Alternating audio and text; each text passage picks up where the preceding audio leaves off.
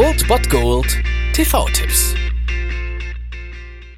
Tagesagt und moin, hier ist wieder euer Filmkonsigliere Margie und wenn ihr auf Fremdschämen TV von RTL verzichten könnt, aber mal wieder Bock auf einen anständigen Film habt, dann hab ich vielleicht genau das Richtige für euch, denn hier kommt mein Filmtipp des Tages.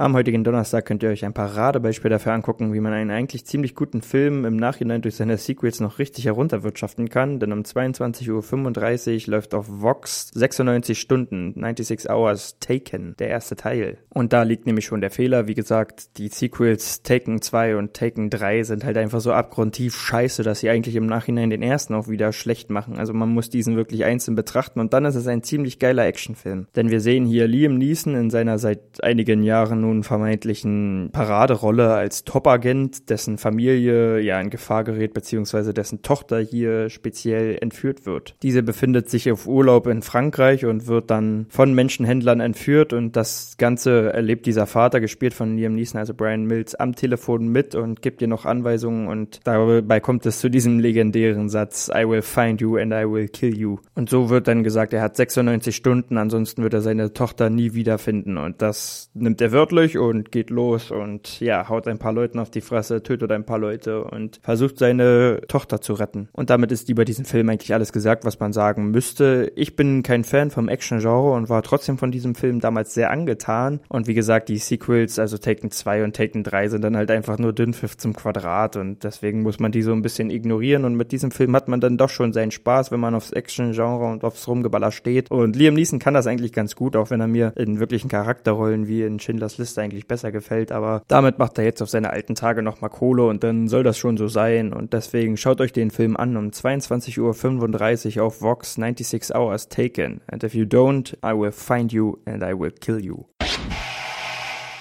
Das war es mal wieder von meiner Seite. Den TV-Tipp findet ihr auch nochmal unter ErnstFM. Dort haben wir auch noch einen Trailer für euch. Und ansonsten hören wir uns täglich 13 und 19 Uhr. Ihr habt auch heute wieder die Wahl zwischen Filmriss und Filmtipp. Und ich bin dann mal weg. Macht es gut, Freunde der Sonne.